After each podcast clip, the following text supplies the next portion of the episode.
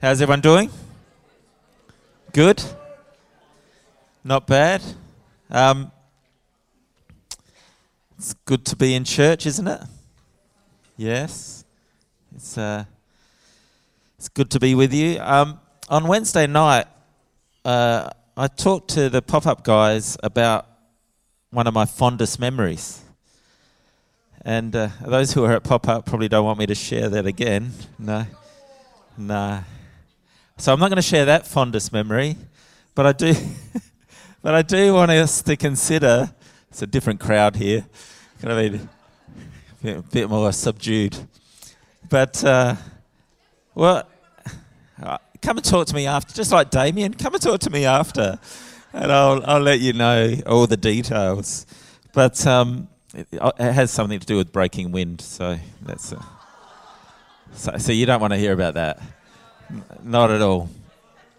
But um, I, I, have been considering your fondest memories, and I, I don't know if if I was to ask people in this room your fondest memories. Like for me, it wasn't actually that time. I was actually not telling the truth on the uh, pop up because my fondest memories were my, like my wedding day, like when Julie and I tied the knot. That was that was a fond memory. It was like 30, nearly 30 years ago, so it's hard to remember now. But there's a, a, a faint memory there. I remember smiling a lot, and uh, it was a great day. And then, like the times when my children were born, uh, I won't tell you which order is the fondest to the next, but um, Emma nearly killed her mother, so that wasn't a fond memory. It was a pretty rough day but uh, it still was a great day. And I'm sure if I asked you guys uh, your fondest memories, that they would involve the people in your life. Is that true? That uh, you think about your fondest memory, your greatest day, the day that you loved the most, and and uh, and I, I've been thinking about that because over the last few weeks we've been talking about this fight of faith, and that our fight of faith is uh, a really important part of our walk with God. And the idea is that as a church, I, I really believe God is bringing us into a new season, something new and something fresh. And, uh, but I also believe that it's not just going to happen. It, it's not just going to be something where we just flick the switch and all of a sudden there it is. It's something we're going to have to work at. It's something we're going to have to fight for. And I shared a few weeks ago about the fact that the Bible says that as Christians, we do not wage war as the world does. We don't, it's not all about confrontation and attack and, and, and shaking cages and things like that. It's, it's, it's more about, as I shared, about taking a posture of humility. Taking a posture, and it's wonderful to hear Hamish's encouragement today, a posture where we understand we're all equal that no one is better than anyone else. The Bible talks about don't think of yourself better than you ought. And uh, and that's the posture we should take. And, and I shared uh, a couple of weeks ago about the fact that God has given us his armor. It's not our armor, it's God's armor. And God's armor is everything he has given us so that we can walk this walk of faith, so that we can fight this fight of faith. The armor he's given us is salvation the armor he's given us is righteousness. The armor he's given us is peace and truth and his word and the shield of faith. And all of this armor is there so that we can remind ourselves not of what we can do, but of what God has done for us. And once we put on that armor, we are then to stand in prayer the Bible tells us in Ephesians. That we're to stand in what God has done for us and pray and seek Him, uh, to pray for each other and to pray for our world. And so, the next thing I want to look at in this fight of faith, to build upon the humility and the armor that God has given us, is the idea that we are in this together. That God didn't call us to do this alone, but He called us into His army. And in His army, yes, He's given us His armor, but He's also given us each other to support and help each other to do this. So I'm just going to pray, and then we're going to get into this idea of us doing it together and the relationships that are required for that to happen. Let's pray. Lord God, I thank you for your word. I thank you that you are speaking to us as a church, and I just pray that you would guide us and lead us into all truth. That we would stand in a place today that we would hear your word and begin to apply it to our lives. I pray this in Jesus' name. Amen. Gonna have a drink.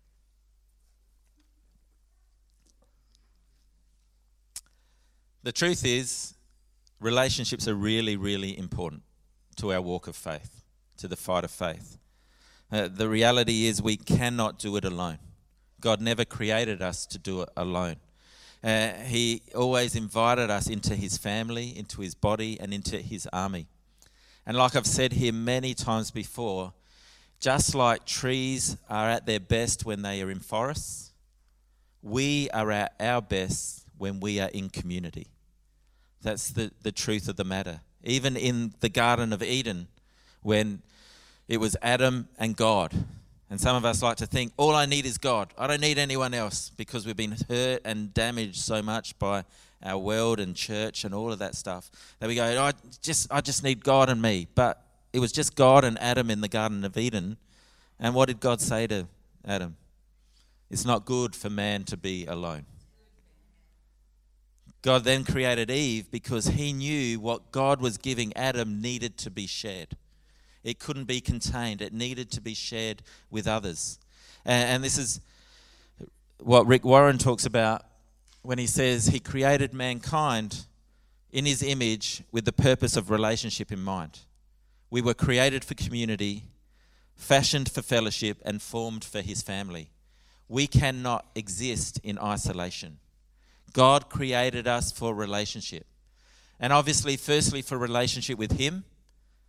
But as I get older, and I hope wiser, I'm beginning to understand more and more that just as important is our relationship with each other. And you go, well, what do you mean by that, Ben? Well, I, had this thought this week is that the truth of the incarnation tells us why human relationships are so important. If you don't know what the incarnation is, the incarnation is when God sent his son Jesus to become a human and to become like us. And we know that he did that so he could save the world, that he could bring salvation, that he could he could make things right and reconnect us back to God. But I also think that God did it because he understood that we would never fully understand God's nature and character until we saw it in human form, till we saw it as we are. That this is the reality of, of what God was trying to do is he understood that up until that time, all that would happen is that God would be in heaven or God would, you know, be in that other place and people would some people would hear from him and they would tell people about him, but it would only be second-hand news. It would only be like from a second person, and and so people would think, oh, this is what God is like, or oh, this is what. But God realized that we would never fully understand His nature and His character until we saw it in human flesh. And this is why the incarnation is so important. And this is why um, our relationships with each other are so important. Because think of this, because the Bible teaches us that when we become Christians, so when we invite God into our life, when we when we repent of our sins and we ask God to to come into our life and we put our life in his hands, the Bible tells us that God puts his presence in us. That he gives us his Holy Spirit, isn't that right? So he places his Holy Spirit in us. And this is this is the exciting thing, the amazing thing is that his presence in us is then meant to show his presence to the world around us. Think about that for a moment. The Bible describes it like this Jesus in us, the hope of glory. Jesus in us, not just the hope of glory for us that one day we would have eternal life, but Jesus in us, the hope of glory to the world around us. That they would see in us God as well. So Jesus didn't just come in flesh to show us what God is like, but he also came in flesh to show us what we could be like. And in showing us what we could be like, we could show others as well what they could be like with God. This is why relationships with one another are so important. We can't and we're never meant to do this alone. Obviously, we think about it, yes, our relationships with one another support each other. But what's even more incredible about our relationships with one another is that in our relationships with one another, we can experience God Himself. I love this quote from Victor Hugo. He wrote Les Miserables, and it's in there, whether you've seen the movie or the, the, the show or read the book. But he says, To love another person is to see the face of God. To love another person is to see the face of God. I have this strong conviction that we will never experience the fullness of God in our lives until we share it with others, with other humans. That's where we discover the f- true nature of God.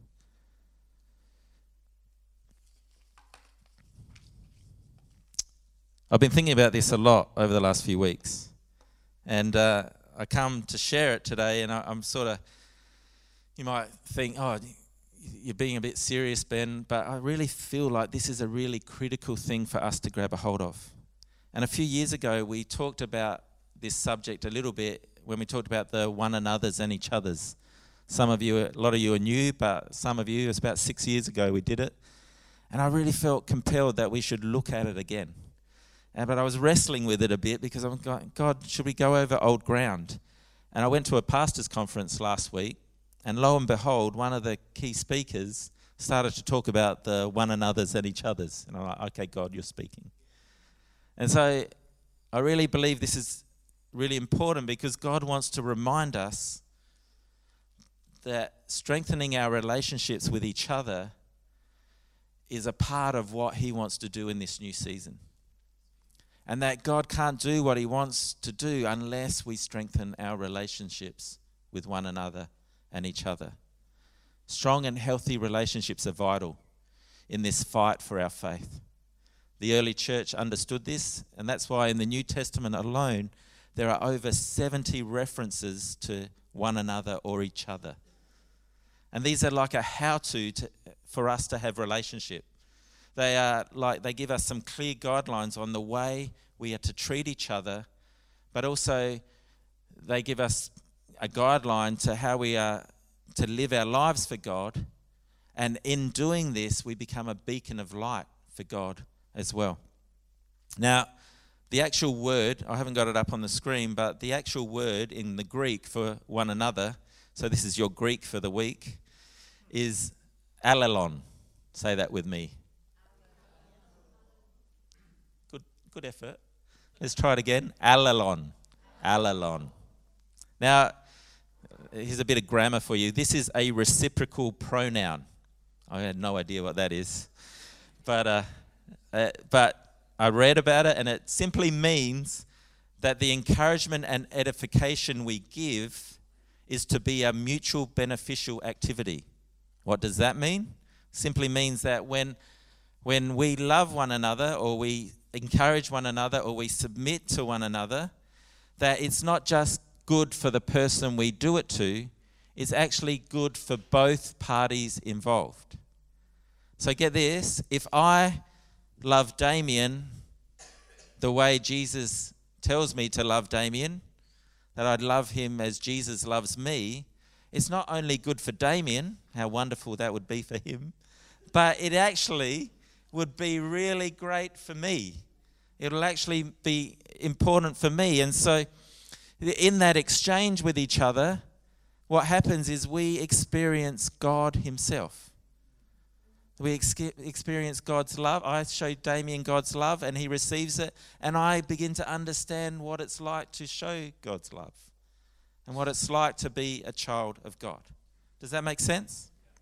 So, what, what we're going to look at is these one another's and each other's. And if we got the ushers, uh, the, the hospitality team, they, if you want to hand them out, I've printed off a copy for each of you, a bit of a summary. So, we're going to pass them along.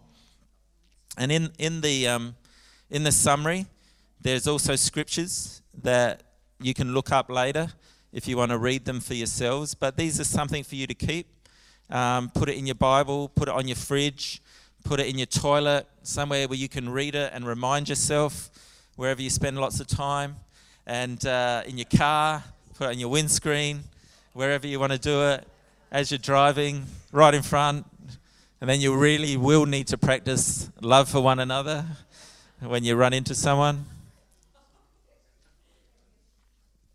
car's probably not a bad idea because that's probably one of the places I get tested the most in loving other people. Is that right? Does anyone think of other people and you, the, uh, you don't have to put your hand up? This might be my confession, but you think, how can that person be so stupid? Is that anyone have that thought? Yes. Yes. Maybe it's just me. Yeah. Yeah. It's my I need to confess. So hopefully everyone's got one. I've got them up on the screen as well for you. If we can click on that. My clicker's not working.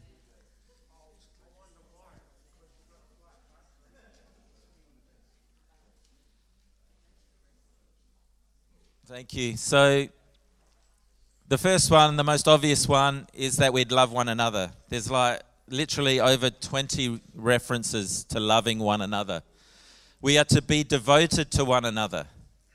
We are to honor one another above ourselves, which we heard about. We are to live in peace and harmony with one another. And this one, don't pass judgment on one another. So, not all the one another's are nice and fluffy, some of them are actually quite challenging accept and care for one another, instruct one another, admonish one another, greet one another with a holy kiss. If you're Italian, that's quite the case. It's obviously cultural. It's not, not telling you that everyone needs to start kissing here. It's a cultural thing of that day. But there is the idea, idea that we actually do greet one another. That you walk in a room, that you say hello. Did your mum ever tell you that? My mum used to tell me that a lot. Make sure you say hello to people when we walk in. Go and say hello to Uncle Tony and Auntie Angela and all of those people. Like, make sure you say hello. And that, who's, it's nothing worse than walk, someone walking into the room and not even acknowledging you. It's, uh, so we're to greet one another. We're to agree with one another. We're to encourage and build one another up and to serve one another humbly in love. I think my clicker's died. Sorry. Must do, must have. Bear with one another in love and carry each other's burdens. Be kind and compassionate to one another. Forgive each other. If you read that scripture, it says we're to forgive each other as God has forgiven us. Speak to one another with psalms, hymns, and spiritual songs. That sounds lovely, doesn't it? That's what we were doing this morning as we were worshiping together. Submit to one another. Here's another one. Don't slander or grumble against one another. Everyone's been in a situation or a church where you've been slandered or grumbled against? It's not a nice experience. Offer hospitality and have fellowship with one another. Be humble toward one another. Have the same attitude towards each other that Jesus had. Do what is good for each other. Confess our faults to each other and pray for each other. Now, you look at that list, I don't know about you, but when I look at that, that's hard. That's not easy. Some of those things are difficult not to do or like or to do uh, sometimes we we find it difficult to do that, and and this is the good thing is that the Bible tells us and explains to us that if we're going to do this, the way that we are to do it is that we would take on the same attitude or the same mindset as Jesus. And it says in Romans 15:5, May the God who gives endurance and encouragement give you the same attitude of mind toward each other that Christ Jesus had. And in Philippians 2:5, in your relationships with one another, have the same attitude as Christ Jesus.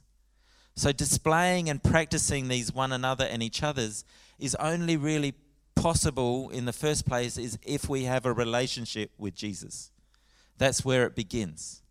So that's your starting point. And if you're struggling with it, the best thing you can come back to to start with is to come back to God and say, God, I put my life in your hands uh, afresh. I, am sorry, forgive me for not doing what I should be doing, but I, I, I need your help. And if there's anyone in this room that's never done that, then I would encourage you to do that and feel free to come and talk to me after the service and we can talk about it and pray it together. But it's, a, it's, it's the starting point. And in, in that place, when we have a relationship with Jesus, we begin to understand that our purpose and the reason we exist is to have a relationship with God, not just once, but in every part of our lives. So, this is really important for us to understand because God did not save us to fulfill a task. And I say that really strongly because so often we get caught up in the church about doing things. And we get stuck on doing things. And we think doing things is the most important thing, like doing all these one another's and each other's. Yes, they're important. But the, the reality is that God called us to live a life that expresses to the world around us and shows the world around us what God is actually like. And when we do that, then we enrich the world around us. So, this is why God sent his son Jesus. And as to set us, when God says, have the same mindset of Jesus, he sent us Jesus to show us what that mindset looks like. Does that make sense? So, I talked about the incarnation. He sent us a, a a live human version. So we can't say, oh, but he was God and he so he had an advantage over us. No. The Bible says that he was as human as you and I. In the message, it describes it as that Jesus moved into the neighborhood, like he became your new neighbor. And so that means that uh, he explains that he experienced everything as we experience it. So, do you understand that? Jesus could have caught COVID. He couldn't. He knows what it's like to have a runny nose and feel like rubbish. He, he knows he knows what it's like to be betrayed by people. He knows exactly what you're feeling when your parents let you down. He knows all these things because he was human just like you and I. That's why he says that he can sympathize with our weaknesses because he's been tempted in all ways like we have been tempted. So in Jesus, we have this example, this incredible, authentic example of, of a person who had a, a relationship with the Father. And in that, he was able to have this attitude, these attitudes that we can learn from. So when, when Jesus was in here on earth, he not only made a way for us to reconnect with the Father, but he, made, he showed us what it looks like to be in relationship with the Father. So he showed us what it looks like to be a child of God. And so in Philippians 2, it says, In your relationships with one another, have the same attitude of Christ Jesus. And if we read on in the next few verses, we discover what those attitudes were. And these are the attitudes that I believe, if we make these attitudes our goal and our objective, that they will then be the natural result of these attitudes will be all of those one another and each other's that you're reading on that piece of paper. Does that make sense? So let's have a look at it now. In Philippians 2 5 to 8, it says, Who being in the very nature of God, this is talking about Jesus, did not consider equality with God something to be used to his own advantage. Rather, he made himself nothing by taking on the very nature of a servant, being made in human likeness. So, there again, you see that he became human like you and I. He knows exactly what you're going through. And being found in appearance as a man, he humbled himself by becoming obedient to death, even death on the cross. So, in this passage, we see three things, or three attitudes, or three mindsets that Jesus did that we can learn from. And these three mindsets are what should underline all our relationships. So, if you want to know how you can not grumble against each other and how you can love each other, how you can forgive one another, and how you can pray for each other, then these mindsets need to be the foundation of how you build relationships. The first one up there is sacrifice. Jesus laid down his life, he laid down his divinity, he laid down his life for us. He became a servant. And so the first thing we need to do is give what we have to God and let him make something of it. So often we think of sacrifice and we get all, all worked up about it. Oh, does that mean I have to give up this and give up that and, and not do this and not do that? But the reality is, a sacrifice is placing something into God's hands so that He can make something of it. Because any sacrifice, because Jesus' sacrifice, He laid down His life for us. And what did it what did it create? It created peace between man and God. It reconciled man to God. It gave us relationship with God again. And ultimately, Jesus rose from the dead and now sits at the right hand of the Father. And, and the Bible tells us, if you read this scripture on, that at, at the time, at some time, every knee shall bow and every tongue confess that Jesus Christ is Lord. So, from that place of sacrifice, God has now exalted Jesus above all things. And so, this is think of your sacrifice in God's hands, anything is possible. The, the, um, the picture I love to use of this idea of sacrifice is, is the feeding of the 5,000. And the little boy brought his humble gift of, of five loaves and two fish five barley loaves, which basically represents that he was very poor. Uh, and he gave it and he said, I give what I have and put it into your hands, Jesus. And from that place, Jesus was able to feed over 5,000 people. See, that's what our sacrifice can achieve. It's not about giving up stuff, but it's putting our stuff in God's hands so that, so that He can make something of it make it into what it was meant to be. The second thing is humility. We've talked about humility a lot, but humility is simply acknowledging our need for God, but also our need for others. It's acknowledging that I can't do this on my own, I need God's help. That God created me from the dust, and without Him, even His breath, I'm just dust. So I need to go back to Him. And the last thing that Jesus did the last attitude that he had or mindset that he had was obedience. In other words, to do whatever God asks. These are the values. These are the values, church, that we should be striving for. Not, not just in our relationship with God. We're not, we're not only to do it with God, that, oh, God, I sacrifice for you and I, I'm humble before you and I, I obey you. No, these are the same attitudes we need to take into our relationships with each other. We need to have the same mindset as Christ had. So when we look at the person sitting next to us on the left and the right, we think, what am I sacrificing for them? Am I thinking of myself more highly than I ought? Am I realizing that we're equal? We're on the same page here. How can, how can I be obedient to God for them? And it doesn't just stop with our relationships with each other, though as a church, we are committed to showing this type of mindset as well to our community. That's why every Wednesday night, every Friday night at youth, and every Wednesday night at pop up, it's about humbling ourselves before our community and welcoming, welcoming them in. And it's cost something. There's sacrifice involved our time, our effort, our money, all those things. But we're being obedient to what God has asked us that we would love our community as He loves us. See, when we make these attitudes, the attitudes of sacrifice and humility and obedience, the thing that we value most, then it will affect the way we behave. I can guarantee you that. When we humble ourselves, when we sacrifice and obedient to God, God's promise to us in His Word is that He will give us grace. What is the grace? It's His enabling, it's His strength, that He will give us the strength to do it.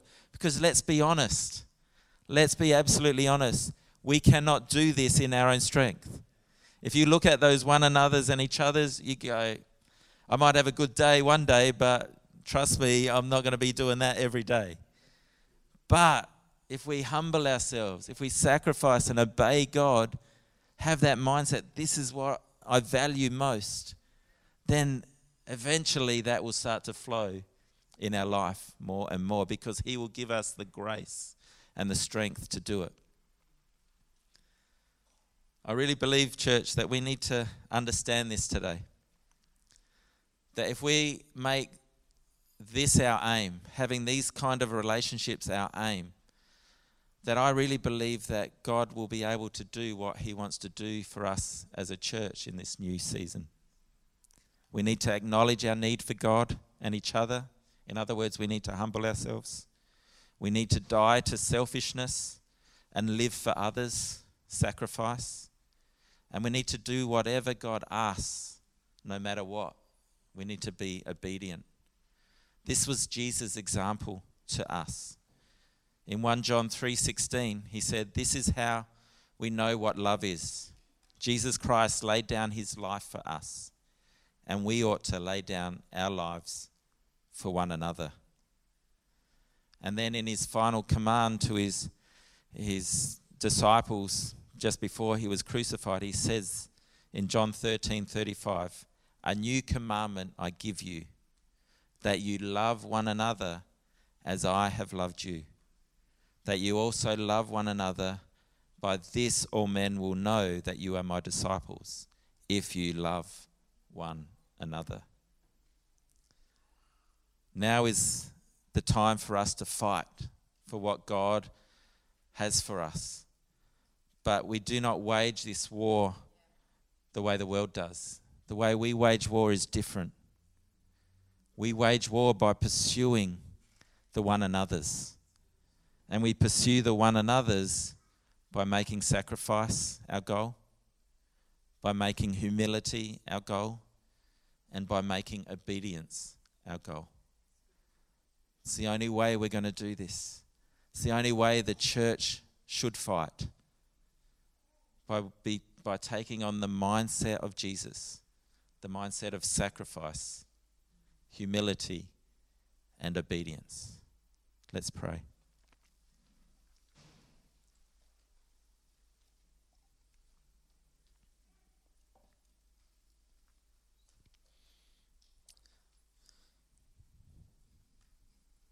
As you got your heads bowed and your eyes closed, ready to pray, I'd just ask you to reflect